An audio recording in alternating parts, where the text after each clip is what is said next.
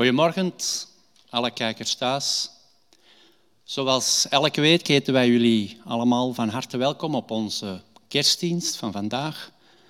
Maar voordat we van start gaan met onze dienst, willen we u eerst nog een aantal kleine mededelingen meegeven. We willen van de morgen eerst en vooral iemand in de bloemetjes zetten, namelijk Angèle de Wever. Die is afgelopen maandag, op veertien december, tachtig jaar geworden. Ze heeft dus ook tachtig kaarsjes mogen uitblazen. En we hebben als kerk deze week een bloemstuk laten afgeven om haar te feliciteren. En u zult nu ook weldra de foto van ons Angèle in beeld krijgen.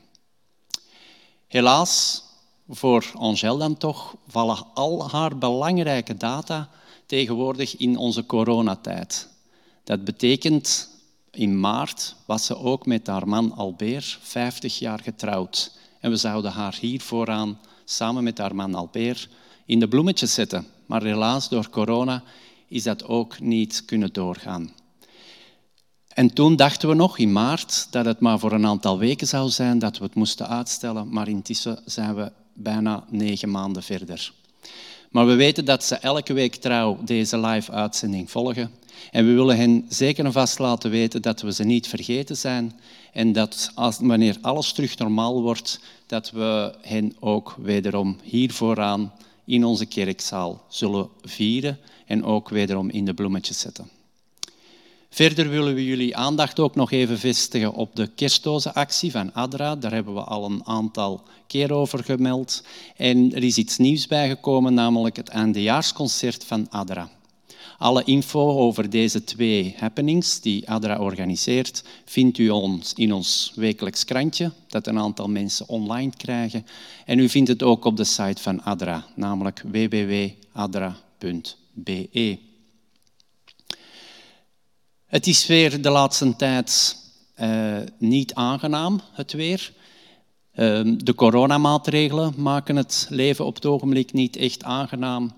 En, maar er is reden te meer om het binnen in jullie huiskamer uh, een beetje gezellig te maken. Wij hebben dat ook proberen te doen en u merkt het in jullie beeld dat wij een kerstboom hebben geplaatst met wat lichtjes. We hebben hier ook allerlei lichtjes gehangen.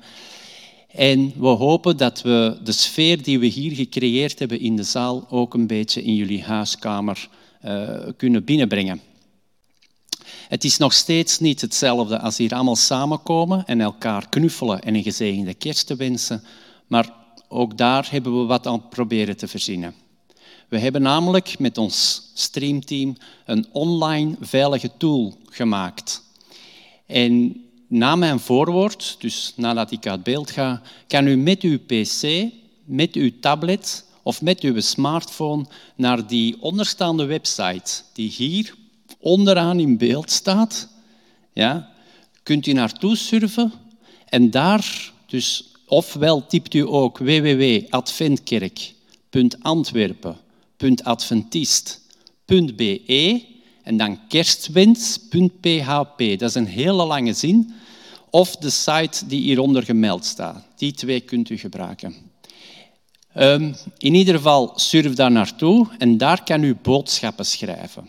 U kan daar een wens inschrijven, een bedanking naar andere mensen toe, een bijbeltekst of iets anders. U bedenkt het maar zelf. U kunt die aan elkaar richten, maar u kunt die ook aan ons allen richten.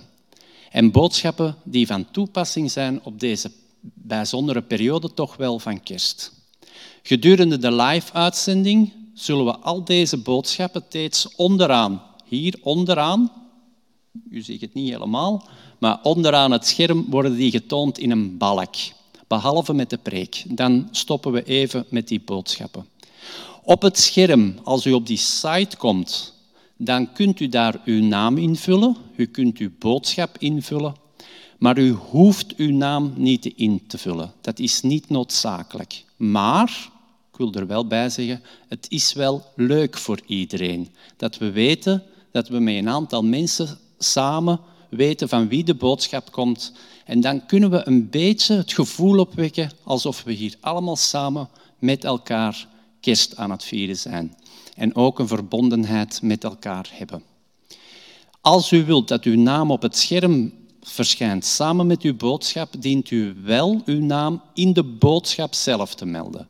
Niet apart. Als u apart in het veldje naam dat meldt, ziet de rest van de kijkers het niet. Maar wilt u uw naam wel vermelden, in uw boodschap mee aanduiden. Dat is heel belangrijk om te weten.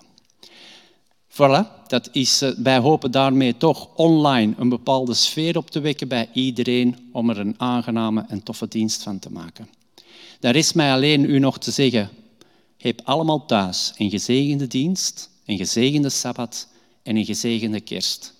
En dat wij ondanks al die maatregelen, al die, die zaken die we vandaag nog niet mogen, dat we toch met een blij gemoed de geboorte van onze redder Jezus Christus mogen herdenken. Zo, ik ben aan het eind gekomen van alle meldingen en we willen nu onze dienst openen met een Bijbeltekst. Namelijk met Lucas twee, vers acht tot en met twaalf. Niet ver daar vandaan brachten herders de nacht door in het veld. Ze hielden de wacht bij een kudde. Opeens stond er een engel van de Heer bij hen en werden ze omgeven door een stralend licht van de Heer, zodat ze hevig schrokken. De engel zei tegen hen, wees niet bang, want ik kom jullie goed nieuws brengen, dat het hele volk met grote vreugde zal vervullen. Vandaag is in de stad van David voor jullie een redder geboren. Hij is de Messias, de Heer. Dit zal voor jullie een teken zijn. Jullie zullen een pasgeboren kind vinden dat in een doek gewikkeld in een voederbak ligt. Amen. Ik wil u nu vragen om het hoofd te buigen, zodat we samen in gebed kunnen gaan. Onze Vader in de hemel, Heer, wij komen u deze morgen danken voor al uw zegeningen die u ons geeft. Voor uw hulp, uw bijstand van de afgelopen week. Ook voor deze Sabbatdag, waar we samen weer even de pauzeknop kunnen indrukken en samen genieten van uw woord. Daar danken wij u voor. En zeker vandaag, nu we stilstaan bij de betekenis van Kerstmis. Een feest dat de geboorte van uw Zoon Jezus herdenkt. We kunnen stilstaan wat Hij voor ons betekent en wat Hij nog voor ons zal betekenen. Hij heeft ons onder andere een voorbeeld gegeven hoe we kunnen leven. Hij heeft zichzelf gegeven, opdat anderen kunnen leven. Hij heeft de zwakken omhoog geheven, de verdrukte ondersteund. Hij heeft zelfs blinden wederom het zicht gegeven. Hij heeft het stukje leed uit deze wereld weggehaald, Heer. En die persoon hebben wij als voorbeeld. Laten wij zijn voorbeeld dan ook volgen en ook het leed en de pijn bij anderen ontdekken en dat ook proberen te verachten, Heer. Zeker in deze tijden van corona, waar we met z'n allen vereenzamen, laten we ook oog hebben voor elkaar. Laten we met elkaar deze moeilijke periode doorkomen. We willen u deze morgen ook vragen om bij onze spreker Johan te zijn, Heer. Wilt u zijn lippen zegenen, opdat we door zijn boodschap die hij zal brengen, dat we mogen geraakt worden. En dat we mogen gesterkt worden, Heer, wanneer we, wanneer we, wanneer we de, de, de week willen doorkomen. We denken ook aan al onze zieken, Heer, onze ouderen, die zeker nu in eenzaamheid vertoeven. Geef hen toch het gevoel dat we in gedachten bij hen zijn. We willen ons nog een gezegende dienst, een gezegende Sabbat en vooral een gezegend Kerstfeest geven. Dat alles vragen wij u en danken wij u in de naam van Jezus. Amen.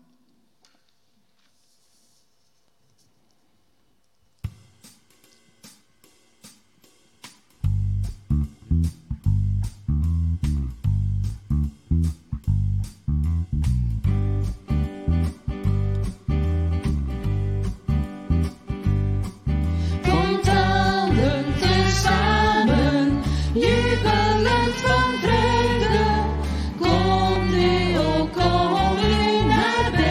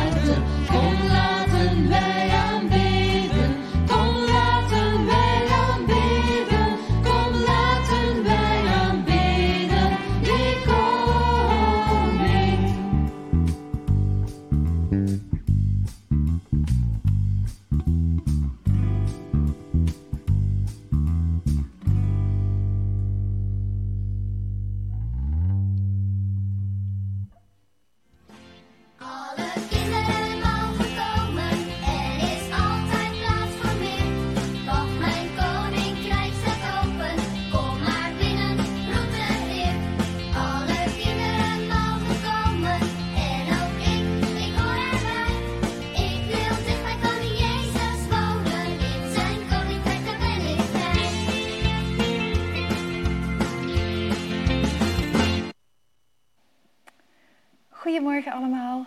Dag lieve kinderen. Het is lang geleden, hè? Maar ik heb weer een verhaaltje bij van Johan. Een verhaaltje over een roodborstje. Jullie hebben nu alle tijd, want het is vakantie. Dus ga er maar lekker bij zitten en luister goed mee. Winter. Het had gesneeuwd die nacht. En alles was bedekt met een heel mooi wit tapijt. En op een takje zat een klein roodborstje weg te dromen. Het was wel een beetje verdrietig. Oh, ik ben maar zo klein, dacht het. En ik heb helemaal niets te betekenen. En zo bleef het daar zitten. Kijkend naar de sneeuwvlokken die neerdwarrelden. Honderden, nee, nog veel meer. Vele duizenden kleine sneeuwvlokjes die allemaal uit de hemel kwamen vallen. En toen, toen kwam er een idee in dat kleine hoofdje van het roodborstje. Een idee en het vogeltje begon te glimlachen. Het dacht aan iets wat een tijdje geleden was gebeurd. Heel toevallig kwam daar een duif voorbij gevlogen. Hé hey, duif, vroeg het roodborstje, hoeveel weegt een sneeuwvlokje? Het roodborstje keek de duif vragend aan. Oh, helemaal niets. Nog minder dan niets, antwoordde de duif. Hm, niets? Nog minder dan niets? En het roodborstje glimlachte eens. En toen begon het te vertellen. Op een keer zat ik te rusten op een dennentak. En toen begon het plots te sneeuwen. Oh nee, geen sneeuwstorm. Nee, nee, nee. Eerder zoals in een droom. Zo van die zachte, neerdwarrelende sneeuwvlokjes. Een beetje, net zoals nu. En ik had niks te doen en ik dacht, hmm, ik zal die sneeuwvlokjes eens tellen. En ik begon te tellen. Eén, twee, drie, vijftig, honderd. Het waren er drie miljoen zevenhonderdeenenvijftigduizend negenhonderdtweeënvijftig. Oh, dat is veel.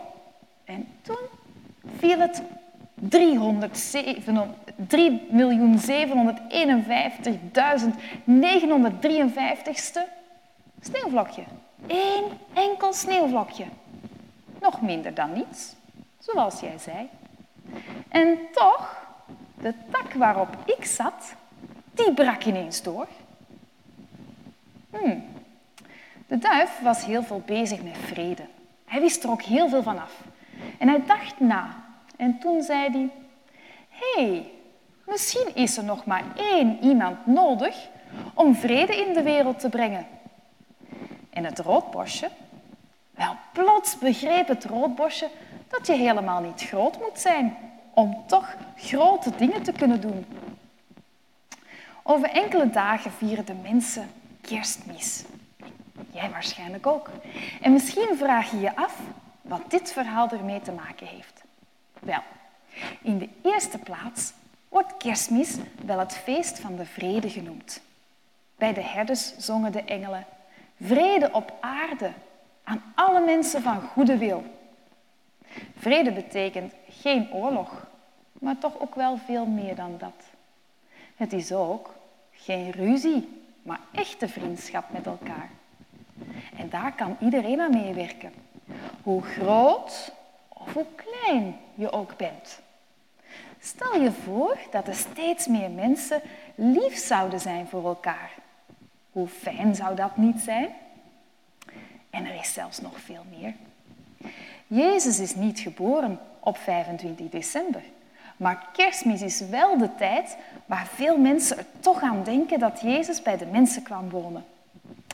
En hij is gekomen, niet als een grote koning met heel veel dienaren of een groot leger. Ook niet als een rijke zakenman of een koopman. Nee, nee, nee, hij was een hele, hele kleine baby. Een kindje dat geboren wordt, niet in een groot paleis, maar wel in een kribbe. Geweldig toch, dat God het evangelie liet beginnen bij die kleine baby.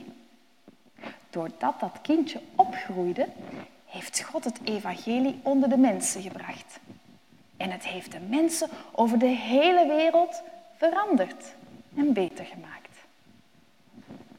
Want Jezus, weet je, Jezus die sprak over vrede en vriendschap en over lief zijn voor elkaar en elkaar vergeven. Kleine dingen, maar heel belangrijk. En hij sprak er ook over en toonde hoe dat wij dat kunnen doen. En ook als wij daaraan willen meewerken, dan kunnen er hele mooie dingen uit voortkomen.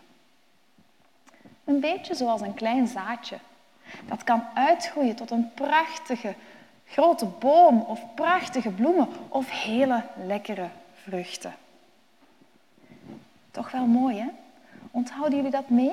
Zelfs als je heel klein bent, kan jij heel grote dingen doen. Dag lieve kinderen, ik wens jullie een heel fijn kerstfeest. Tot de volgende keer. Dag!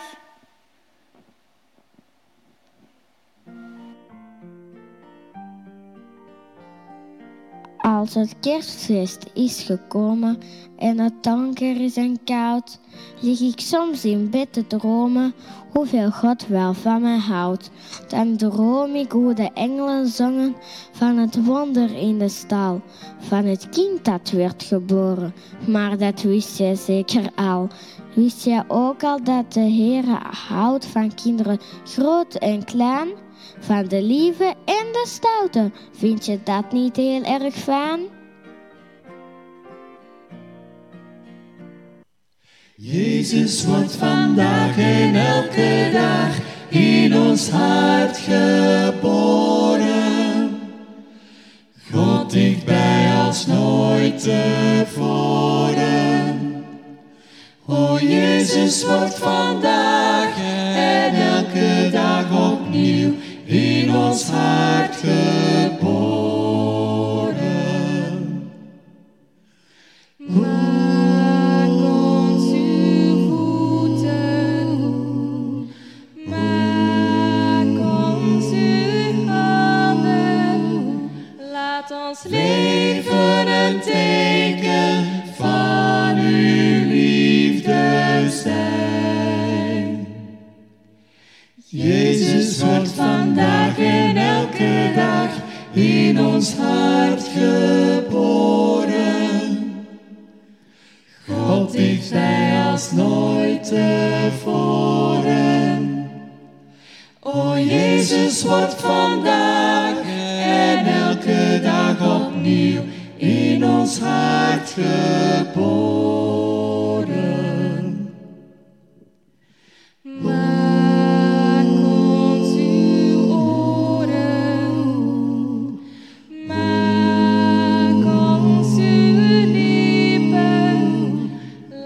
Ons leven een teken van uw liefde zijn. Jezus wordt vandaag en elke dag in ons hart geboren. God dichtbij als nooit tevoren. O Jezus wordt vandaag en elke dag opnieuw in ons hart geboren. O Jezus wordt vandaag en elke dag opnieuw in ons hart geboren. Ik lees u voor uit Matteüs één, de versen achttien tot en met twintig. Matteüs één, de versen achttien tot en met twintig. De afkomst van Jezus Christus was als volgt. Toen zijn moeder Maria al was uitgehuwelijkt aan Jozef, maar nog niet bij hem woonde, bleek ze zwanger te zijn door de Heilige Geest. Haar man Jozef, die een rechtschapen mens was, wilde haar niet in opspraak brengen en dacht erover haar in het geheim te verstoten. Toen hij dit overwoog, verscheen hem in een droom een engel van de Heer. De engel zei, Jozef, zoon van David, wees niet bang om je vrouw Maria bij je te nemen, want het kind dat ze draagt is verwekt door de Heilige Geest. Het tweede schriftgedeelte vinden we ook in Matteüs één, de versen eenentwintig tot en met vijfentwintig. Ze zal een zoon baren. Geef hem de naam Jezus, want hij zal zijn volk bevrijden van hun zonden. Dit alles is gebeurd opdat in vervulling zou gaan wat bij de monden van de profeet door de Heer is gezegd. De maagd zal zwanger zijn en een zoon baren, en men zal hem de naam Immanuel geven, wat in onze taal betekent God met ons. Jozef werd wakker en deed wat de engel van de Heer hem had opgedragen. Hij nam haar bij zich als zijn vrouw, maar hij had geen gemeenschap met haar, voordat ze haar zoon gebaard had, en hij gaf hem de naam Jezus.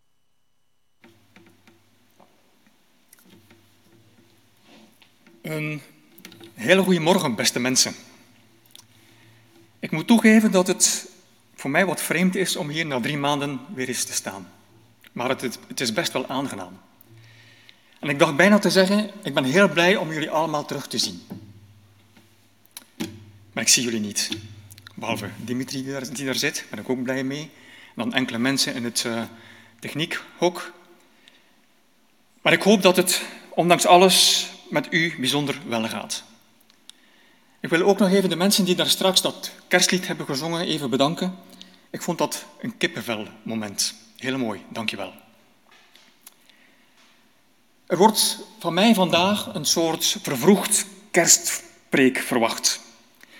En ik moet bekennen dat dat niet echt mijn favoriete thema is. En dat heeft niet te maken met het feit dat het historisch gezien niks te maken heeft met de geboorte van Jezus. Meer eigenlijk met het gegeven dat je min of meer elk jaar verondersteld wordt met dezelfde leuteltekst aan het werk te gaan, aan de slag te gaan. Maar we gaan ervoor. Ik denk dat ondertussen iedereen wel weet dat kerstmis inderdaad in C niks met Jezus' geboorte te maken heeft. Het wordt pas sinds de vierde eeuw zo gevierd. En meestal gaat men ervan uit dat veel van die kerstgebruiken, ik denk aan de kerstboom met kerstverlichting, de kerstballen, de kerststronk, die gaan terug op het oud-Germaanse Joelfeest, het midwinterfeest. Twaalf dagen feest rond eenentwintig december. De langste nacht, de kortste dag, de donkerste dag. Maar tegelijkertijd ook een keerpunt. Het licht, de dag wordt terug langer. Het licht komt terug. Het leven komt terug. Nu, anderen denken dat het van Romeinse oorsprong is. Op vijfentwintig december werd de geboorte van de Romeinse god Mitras gevierd. Die gaat terug op de oud-Perzische god Mitra. De god van het licht. De god van de dageraad die de duisternis verdrijft. En bovendien viel vijfentwintig december samen met een ander Romeins feest. De Saturnalia of de Saturnaliën. Saturnus was de god van de landbouw en van het uitgezaaide zaad dat klaar was om op te komen. Zaad dat uit de donkere aarde naar boven kwam, naar het licht. Het was een feest van vreugde, van overvloed, van vrede. Het was streng verboden om op die dag een oorlog te beginnen. Scholen waren gesloten, kerstvakantie. Rechtbanken waren gesloten, vonnissen werden uh, opgeschort. Er werden geschenken uitgewisseld, er werd gegeten en gedronken, allemaal herkenbaar. En misschien het belangrijkste, iedereen was die dag gelijk. Een soort omkeerdag. Slaven en dienaren werden bediend door de heren. Ook kinderen mochten een woordje meespreken. En ik vond bij mezelf dat daar toch wel elementen bij zitten die tot nadenken stemmen. Zelfs voor ons, ook rond kerst, ook in de kerk. Is Jezus niet een soort grote omkeerder? Zei hij niet, de eersten zullen de laatste zijn en vele laatsten zullen de eerste zijn? En ging hij niet bij voorkeur om met armen en zondaars? Nu, als je die verhalen leest van die traditionele kerstverhalen, of die tradities, dan is licht een gemene deler. Licht.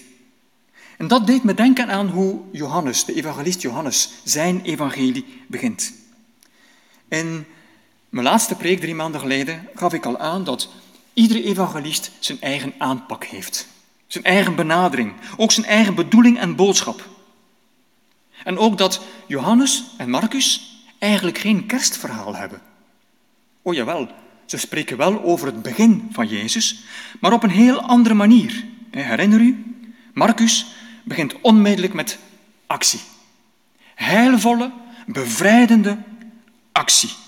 Jezus verkondigt goed nieuws. Jezus leeft goed nieuws voor en hij handelt ernaar. Hij geneest, hij heelt, hij helpt, hij bevrijdt. En hij nodigt mensen uit om mee te doen. Om eraan mee te werken door wat hij bekering noemt, metanoia. Een andere manier van denken, een andere manier van handelen. En dan voegt hij eraan toe, hé hey mensen, geloof erin. Geloof er toch in.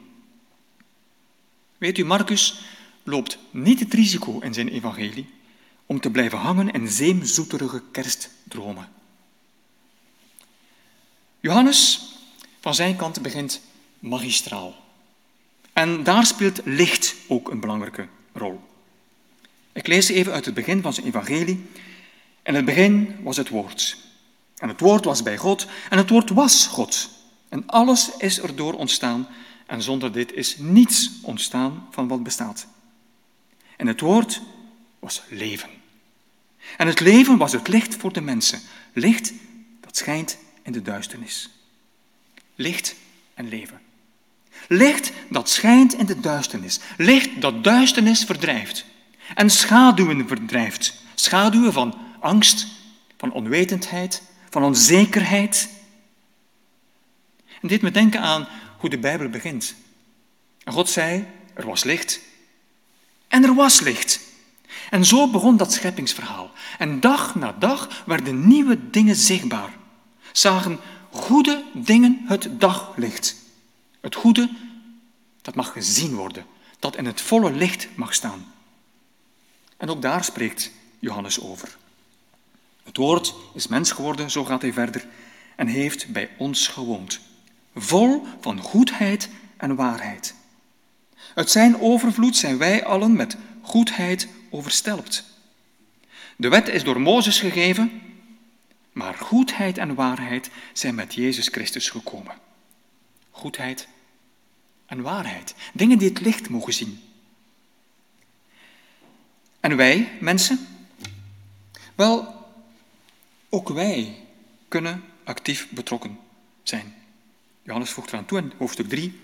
Wie oprecht handelt, zoekt het licht op.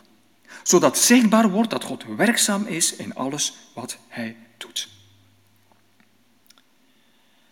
Als we denken aan licht, ik denk dat nog nooit onze aarde zo verlicht is geweest. Vanuit de ruimte. Alleen maar licht. Alleen, hoe zit het met dat goede? Hoe zit het met dat goede? En dan stel ik mij de vraag, kun je wel echt waarlijk kerst vieren zonder actief en intens bezig te zijn met dat goede? Want ja, wij, wij kunnen, wij mogen en misschien ook wij moeten bijdragen. Gewoon met onze, zij het, beperkte mogelijkheden. Zoals Jezus later zou zeggen, jullie zijn het licht. Er is een lied dat al heel wat tijd oud is, maar dat ik zelf heel mooi vind en dat gaat over licht. En enkele mensen hier in het Antwerpse hebben aanvaard om dat even in te zingen. Laten we luisteren. En eventueel voor zij die dat willen, thuis meezingen.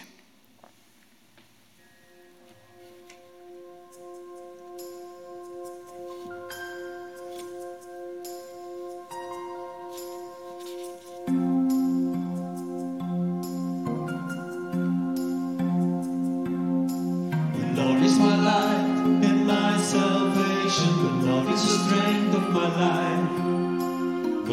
my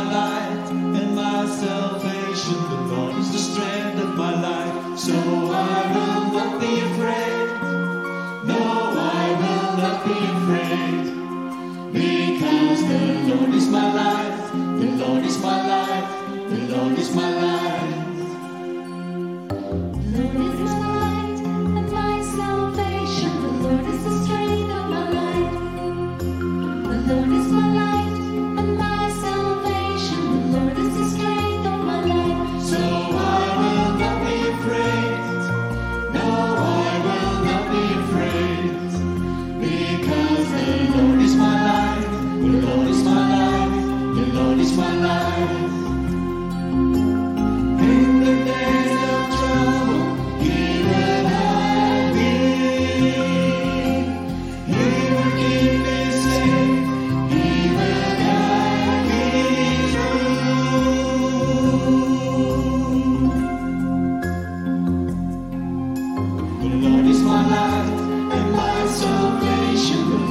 the strength of my life. The Lord is my light and my salvation. The Lord is the strength of my life. So I will not be afraid.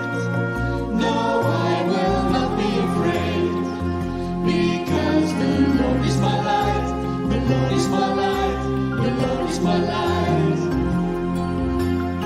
In the darkest hour, He will keep me.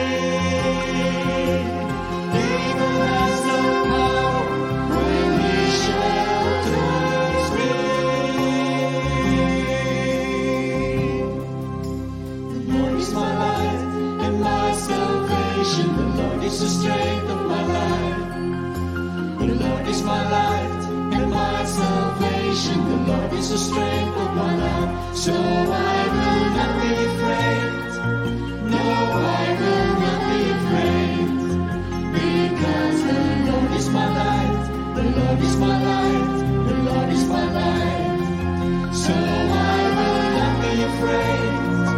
No, I will not be afraid.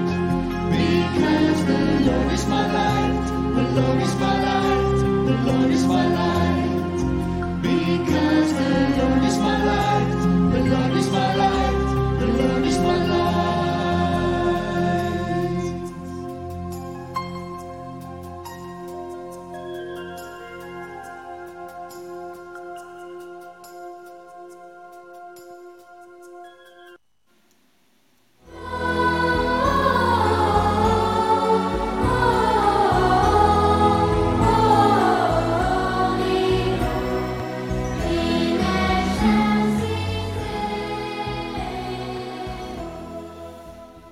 Ik veronderstel dat u allemaal dat kerstlied kent. Weet u, een kerstboodschap zit vaak in een heel romantisch kleedje. Kindje Jezus, engelen die Gloria zingen, herders, koningen, een os, een ezel. En oké, okay, dat mag. Maar dat was niet echt de bedoeling van die kerstverhalen. Daar gaat het in essentie niet om.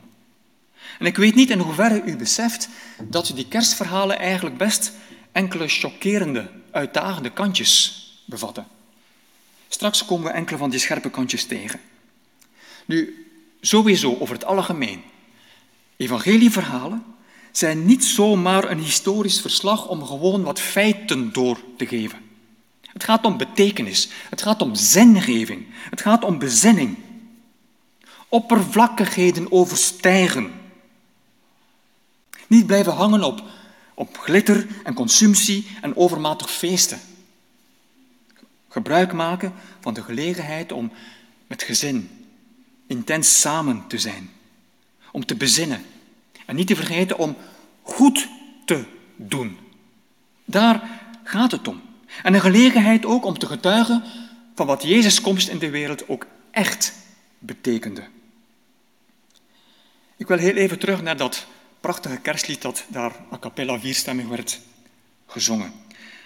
Want het is, er is iets wat dat lied heel mooi aangeeft. Ja.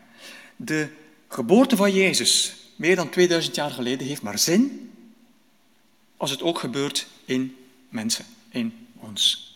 Ja. Vandaag. En elke dag opnieuw. In ons hart geboren. God dichtbij als nooit tevoren. Als wij maar zijn handen, zijn voeten, zijn oren, zijn lippen zijn. Als wij maar een teken van zijn liefde zijn. En dan moeten we durven doordenken, ook bij de kerstverhalen. En ik wil gewoon even bij Matteüs blijven. Matteüs heeft dus wel een kerstverhaal. En het is tamelijk verrassend. Het is een verhaal dat toch wel doet nadenken. Jezus komt naar deze wereld als een kleine, kwetsbare baby. Gods evangelie breekt door, niet met overdonderende of zelfs overweldigende macht en majesteit. Het begint klein. Een kleine baby. En ik verwijs graag naar het kinderverhaal. Wie het kleine niet eert, en u kent die spreuk. Het begint klein, kwetsbaar, risicovol. Maar God was bereid om dat risico te nemen. En waarom? Wel, misschien omdat dat de beste manier was om mensen te laten meegroeien. En daar gaat het hem om. Meegroeien van binnenuit. Een beetje zoals een zaadje dat ontkiemt, ontluikt, groeit en openbarst. En een vrucht draagt. Ook in mensen. Ook in gemeenschappen, in groepen van mensen. Zou Jezus later niet zeggen, zoek het koninkrijk niet hier of daar of elders. Het is midden in u. Van binnenuit kan het ontkiemen en groeien. Nu terug naar Matteüs. De meeste mensen vinden het begin van Matteüs, dat kerstverhaal, maar niks. Oer saai. Oer saai. Een geslachtsregister. Niets dan namen. Die verwekte die, en die verwekte op zijn beurt die, en dan was er die die die verwekte, en zo gaat het maar door. Na enkele verzen had ik zoiets van, ik hoor het voor bekeken. Genoeg geweest. Volgende bladzijde. En toch doet Matteüs dit niet zomaar. Er zit echt wel een bedoeling achter. En Matteüs situeert Jezus heel duidelijk in de Joodse heilsgeschiedenis. Overzicht van de afstammingen van Jezus Christus, zoon van David, zoon van Abraham.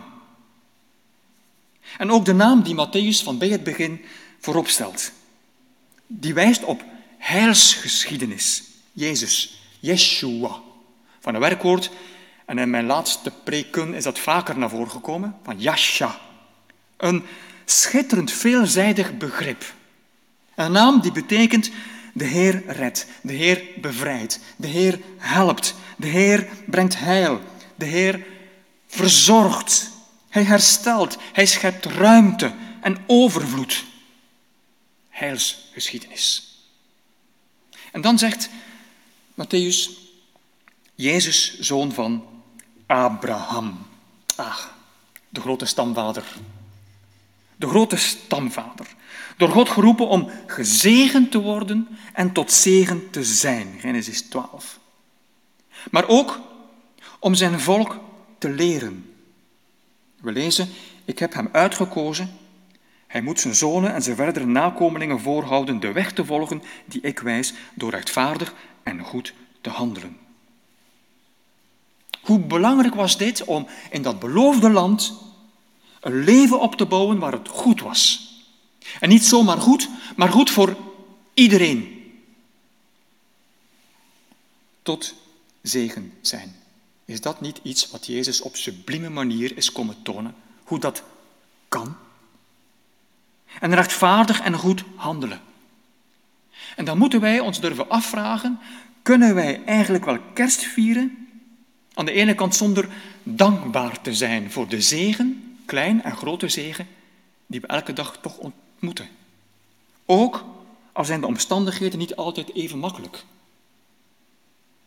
En kunnen wij werkelijk kerst vieren als we niet bereid zijn om zegen ook door te geven? Om zelf tot zegen te zijn, zonder ons af te vragen, hoe kan ik zegen zijn voor mensen om me heen? In een wereld waar zo'n immense nood is aan zegen in, op velerlei manier. Hoe kunnen wij kerst vieren als we niet vastbesloten zijn om rechtvaardig en goed te handelen? In een wereld waar egoïsme en geweld en rivaliteit en fanatisme en leugen en fake news en noem maar op, hoogtij vieren. En dan heb ik het nog niet over de vloek van geld en macht, die als een donderwolk boven de wereld hangen. Uitbuiting, agressie en geweld. Ik wil er graag opnieuw eens onderbreken. Er is een lied dat wij, zeker hier in Antwerpen, vaak zingen als slotlied of afscheidslied. Maar eigenlijk is dat geen slotlied. Het is een lied voor elke dag, voor ieder moment. Zullen we even luisteren en eventueel meezingen voor zij die dat willen.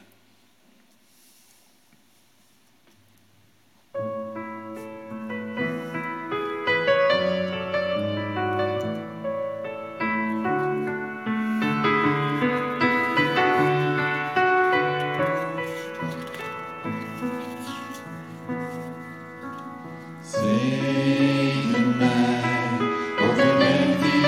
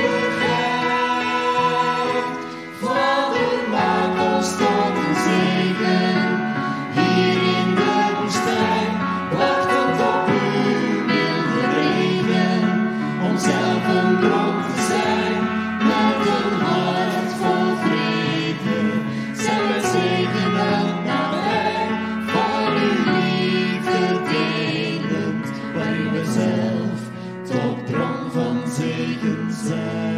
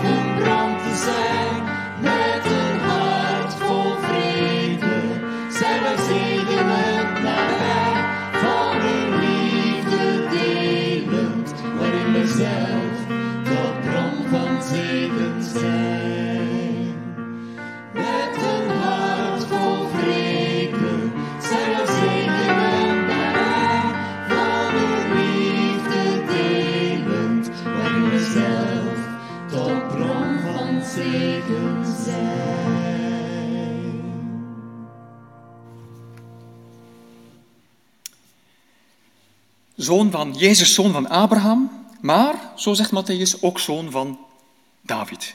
David, de grote Messiaanse koning. Een man naar Gods hart. Een man zonder fouten. Helemaal niet. Denk maar aan zijn overspel met Bathsheba. En de man, haar man Uria, die hij de dood instuurt. En ook dat lijkt mij een belangrijke boodschap te zijn. Je moet geen aureooldrager zijn om mee te tellen in Gods verhaal.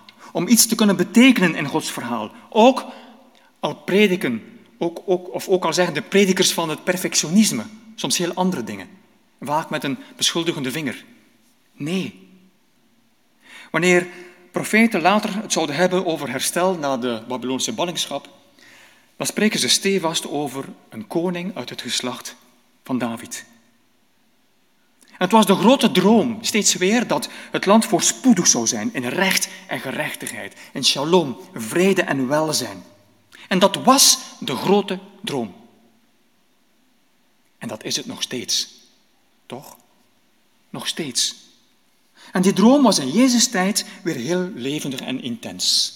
Er zou en er moest herstel komen, dankzij een Messias, een gezalfde. Dat is trouwens de betekenis van de naam Christus, gezalfde. Bevrijding, herstel onder leiding van een koning uit de lijn van koning David. En dan denk je aan Palmzondag, waar mensen riepen, gezegend. Hij die komt in de naam van de Heer, hij de zoon van David. Nu, met betrekking tot David is er een eigenaardigheidje in dat geslachtsregister. Matteüs legt er de nadruk op dat van Abraham tot David veertien geslachten zijn. Van David tot Babylonische ballingschap veertien geslachten. En dan nog eens van Babylon tot Christus veertien geslachten of generaties. Ga je dit van dichtbij bekijken, dan zie je dat de evangelist zich moet wringen in bochten om dat waar te maken. Om daartoe te komen. Om dat rond te krijgen. Het komt niet overeen met andere versies van geslachtsregisters.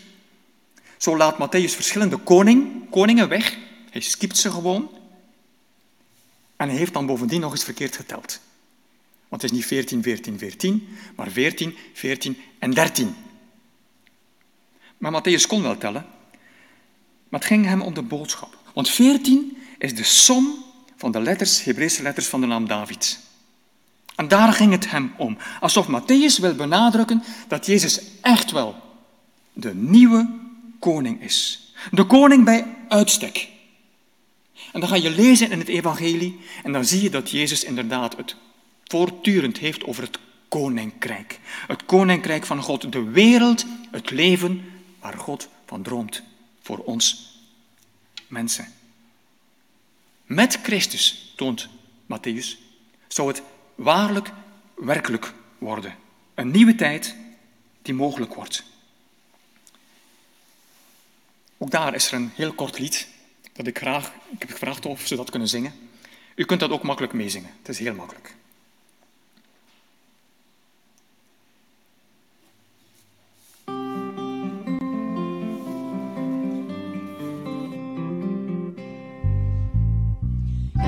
Jezus, Hij is koning. Jezus, Hij is koning.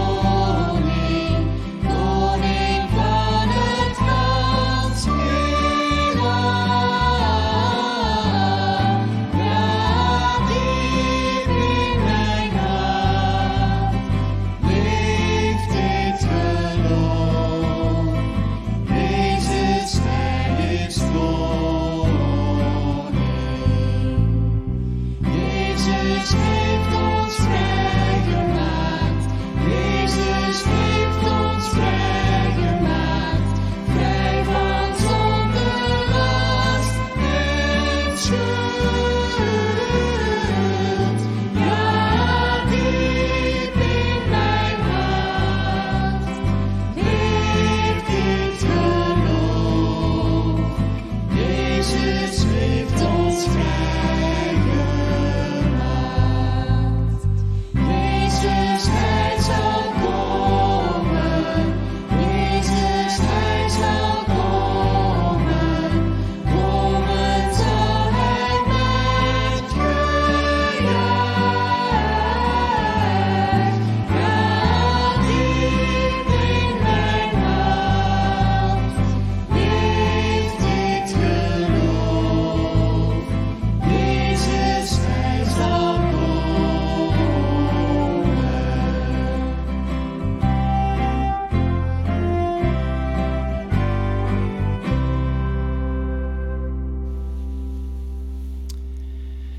Ik wilde het toch nog graag even hebben over die scherpe kantjes.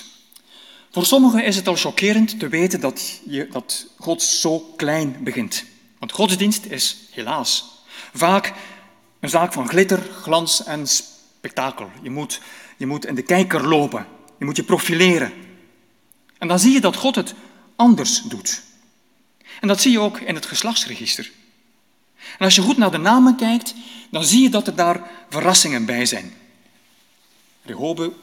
Rehoboam, Abia of Abiam, Joram, Agas, Manasse, Jehoiachin.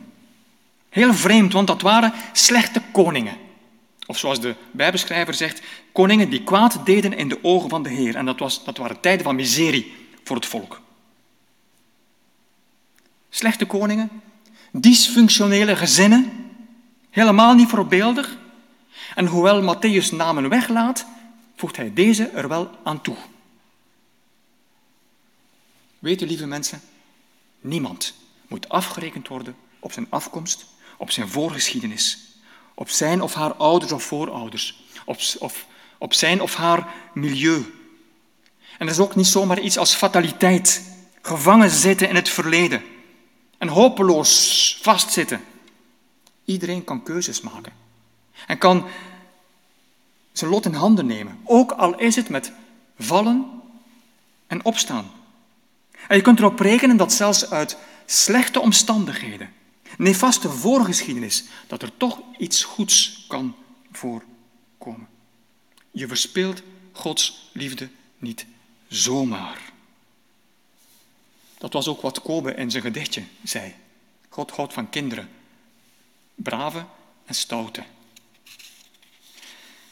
En dan, oh shame, vier vrouwen. Vier vrouwen. Vijf als je ook Maria meetelt. Absoluut ongewoon in de Joodse stamboom. Laten we eerlijk zijn, zelfs bij ons in de kerk soms nog een issue. Vrouwen. En alle vier hebben ze op de een of andere manier te maken met seksuele immoraliteit. Tamar verleidt haar schoonvader en wordt zwanger van hem. Rahab is een prostituee in Jericho.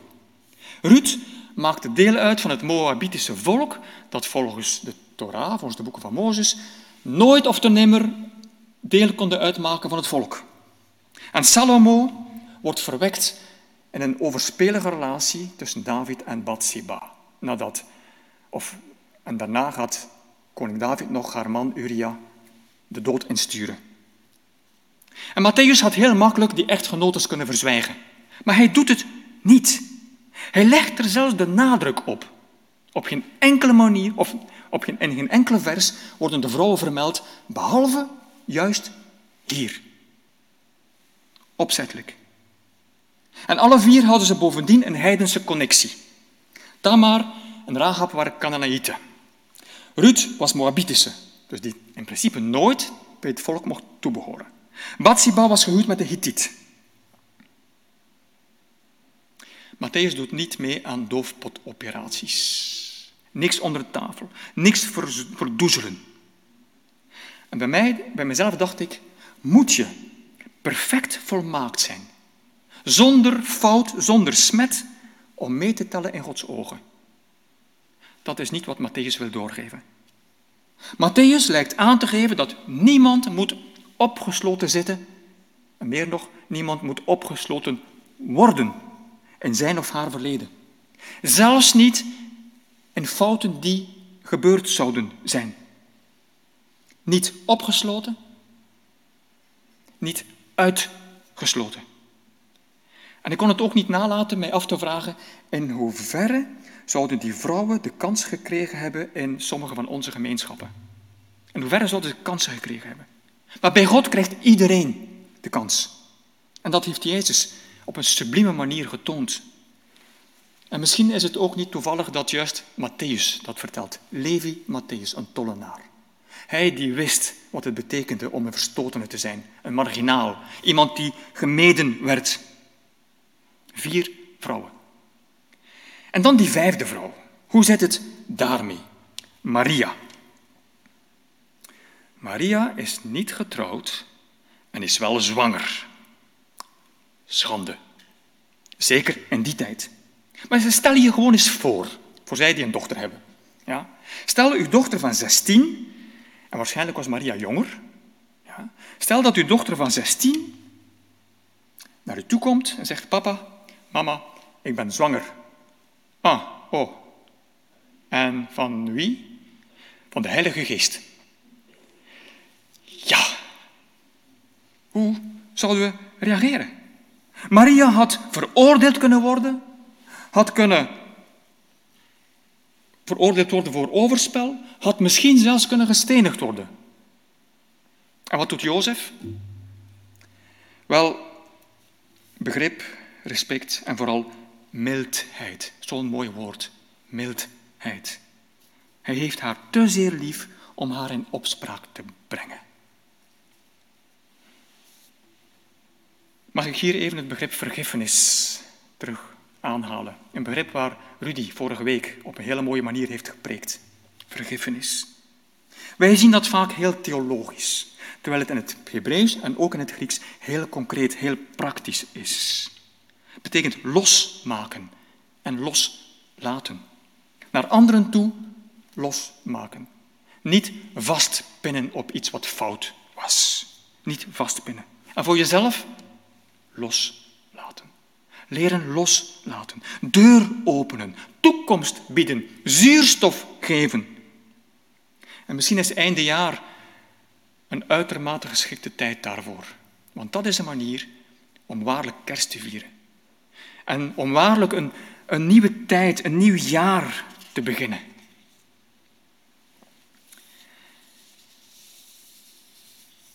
Jozef toonde mildheid. In niet alle christelijke gemeenschappen is dat aanwezig, die mildheid. En in sommige gemeenschappen zou er al geen kerstverhaal meer geweest zijn. Ja. En ook in Jezus' tijd kon het heel snel uh, afgelopen zijn. Hè. Um, u kent de naam Herodes wel. En u kent het verhaal. De kindermoord, Bethlehem. Herodes de Grote, de officiële koning in die tijd. Hij stond gekend als een wrede, machtsgeile handpop van de Romeinen. Hij legde zware belastingen op om in luxe kunnen leven, te kunnen leven en om mooie cadeaus te kopen voor Romeinse machthebbers. Wat een contrast met Jezus, zoon van David, die later heel vredelievend, zittend op een ezel, Jeruzalem zou binnenkomen. Met enkel het welzijn van zelfs de geringste der geringsten voor ogen. Zegt hij later ook niet, zalig de vredestichters. En zongen de engelen niet, vrede aan alle mensen van goede wil. Dat zijn wij ook, toch? Mag ik hopen? En tussen haakjes, ook hier is weer een fel contrast. Een chockerend contrast met de drie wijzen. Geen koningen, maar magoi. Eigenlijk uh, priestermagiërs uit het oude Perzië. Uh, die volgens sommigen helemaal niet, zeker in die tijd, helemaal niet op hun plaats waren in dat verhaal. En toch, ook dit toont hoe Jezus zich zou afzetten tegen vooroordelen en uitsluitingen. Tegen etiketten en marginalisering. Bij hem was iedereen welkom, iedereen betekenisvol. Maar het interessante van dat Herodes-verhaal is dat, althans volgens Matteüs, door Herodes' wreedheid zouden Maria en Jozef met het kind vluchten naar Egypte. En zo kon Matteüs bij de terugkeer de parallellen maken met Mozes en het volk die ook Egypte buiten trokken. Matteüs schrijft, zo ging in vervulling wat bij monden van de profeet van de Heer is gezegd, uit Egypte heb ik mijn zoon geroepen. Abraham, David en nu ook Mozes. Hij die het volk bevrijdde uit Egypte, uit slavernij, uit ellende.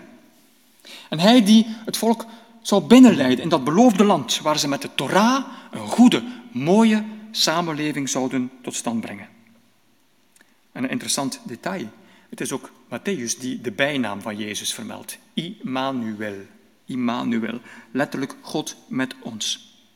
En mij deed dat denken aan Exodus drie, waar Mozes in een brandend braambos God ontmoet en waar God zijn naam bekend maakt, J H W H, die vaak vertaald wordt door ik zal er zijn, of ik zal erbij zijn. Een naam die wijst op verbond, op verbondenheid. Ik ben er en ik ga mee. En ik wil afronden, ik wil afsluiten. Ik wil heel even, heel kort teruggaan naar die drie keer veertien. Of misschien, ja, is dit nog. Dus drie namen, Abraham, Mozes, David. Drie grote mannen, maar eigenlijk een heel programma. Tot zegen zijn, bevrijden, recht en gerechtigheid brengen, vrede brengen. En dat heeft Jezus waargemaakt. Met de vraag, wie doet mee?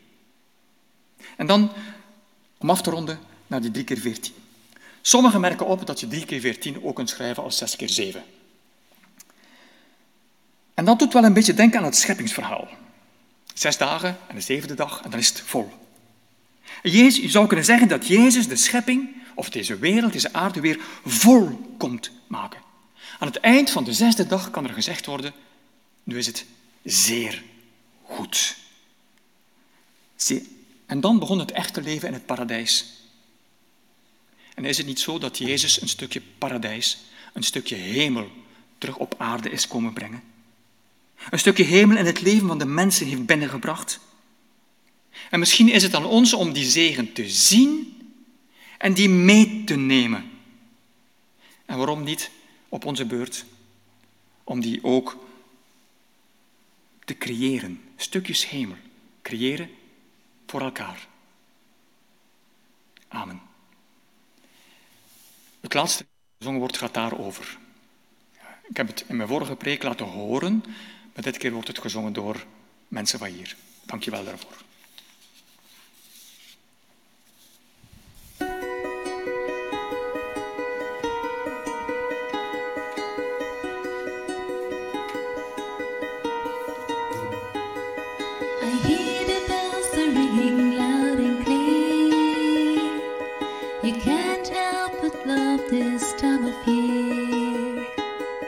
It's Christmas time, there's something in the air.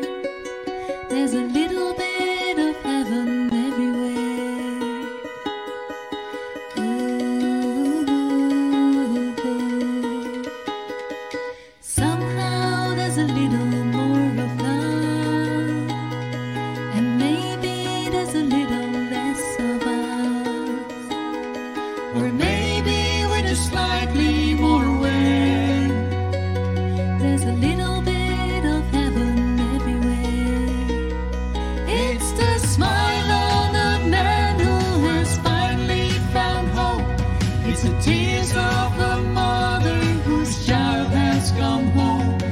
The joy that we feel and the love that we share. There's a little bit of heaven everywhere. There's a little bit of heaven everywhere.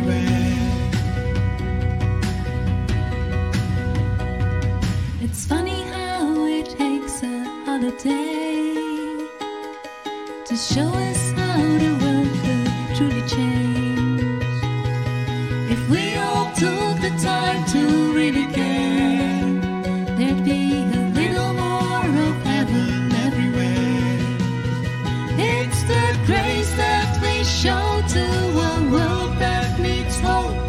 It's giving our lives, knowing they're not our own. It's the joy that we feel and the love that we share. There's a little bit of heaven everywhere. There's a little bit of heaven everywhere. Angels we have heard on high, sweetly singing o'er the plains, and the mountains in reply, echoing their joyous praise. Hallelujah, hallelujah.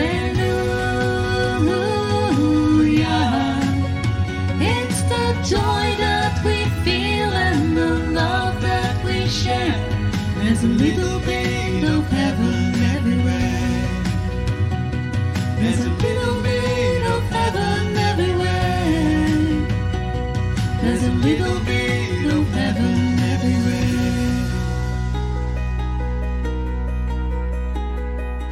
Angels we have heard of high, sweet singing o'er the plains.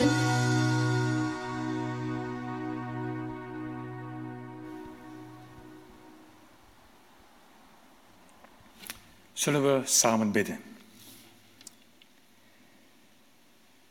Heer, God en Vader, ook al heeft kerst eigenlijk niks te maken met de geboorte van uw Zoon Jezus, toch is en blijft het een speciale periode. In normale tijden een periode van warme contacten, van vriendschap, van bezinning ook.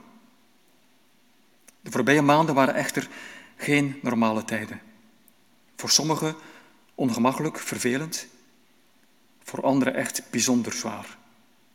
Maar daarbij nog eens de donkerste dagen van het jaar. Heer, mocht niemand de hoop op licht opgeven, op warmte, op herstel, op vernieuwing.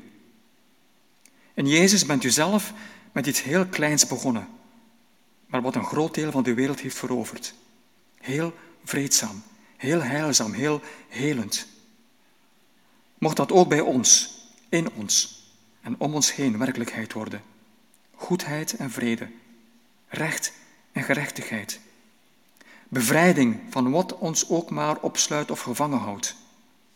Heer, versterk in ons het besef dat het vaak kleine dingen zijn die iets moois kunnen doen ontluiken, doen groeien en vrucht laten dragen. Mochten de geboorteverhalen die de evangelisten hebben neergeschreven hoop doen ontkiemen. Mochten ze dromen tot leven wekken en zekerheid geven dat iedereen, groot en klein, meetelt in uw verhaal. Dat niemand, maar dan ook niemand opgesloten of uitgesloten hoeft te worden. En dat zelfs wanneer het ook in ons leven eens fout gaat, misschien zelfs door eigen schuld, soms door omstandigheden, dat we het mogen loslaten. Om er dan met frisse moed en met uw genade weer tegenaan te gaan. Heer, help ons om die stukjes hemel om ons heen te zien en er ook zelf te creëren voor en met elkaar, met open oog. Met zorgzaam hart en bereidwillige handen. Heer, geef ons uw vrede en mocht uw licht ons begeleiden. Amen. Er volgt nog iets, uh, iets kleins, maar iets moois. Speciale kerstwensen van onze jongeren hier in Antwerpen. Fijne feestdagen. Fijne kerstmis en een gelukkig nieuwjaar. De beste wensen van hier op mijn studeerplek. Ik uh, wil alleen maar zeggen, ik mis jullie allemaal en uh, ik hoop dat we volgend jaar kerst gewoon met z'n allen kunnen doorbrengen. Hallo allemaal. Met dit filmpje wil ik jullie ja, heel fijne feestdagen wensen en een, uh, een gelukkig nieuwjaar alvast. Ik hoop dat twintig eenentwintig veel beters in petto heeft dan twintig twintig was. Um, ik wens jullie alle geluk, alle liefde, al het plezier van de wereld toe. Alles wat uw hartje maar wenst. Um, maar voor de komende feestdagen, de komende laatste weken van dit jaar, hoop ik dat jullie toch veel gezelligheid, veel warmte kunnen vinden in jullie hartjes en uh, bij elkaar. Ik hoop dat we elkaar snel weer kunnen zien, dus um, daarmee ga ik mijn filmpje afsluiten. Veel zoentjes van hier. Mwah! Klokje klinkvogels, zing iedereen op zijn west. Kindtokje zet erbij, tot is hele lof en reis. Dag, ik wens jullie allemaal een fijn kerstfeest.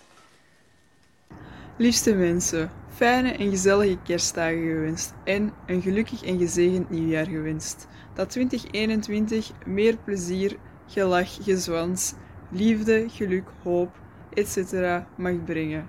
Op twintig eenentwintig.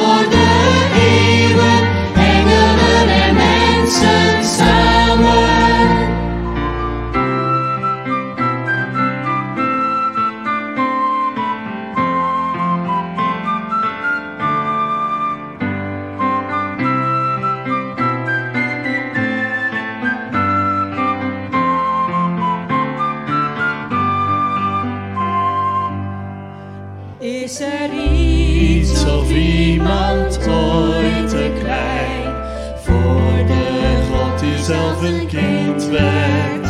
Hij kwam ook voor jou en zei.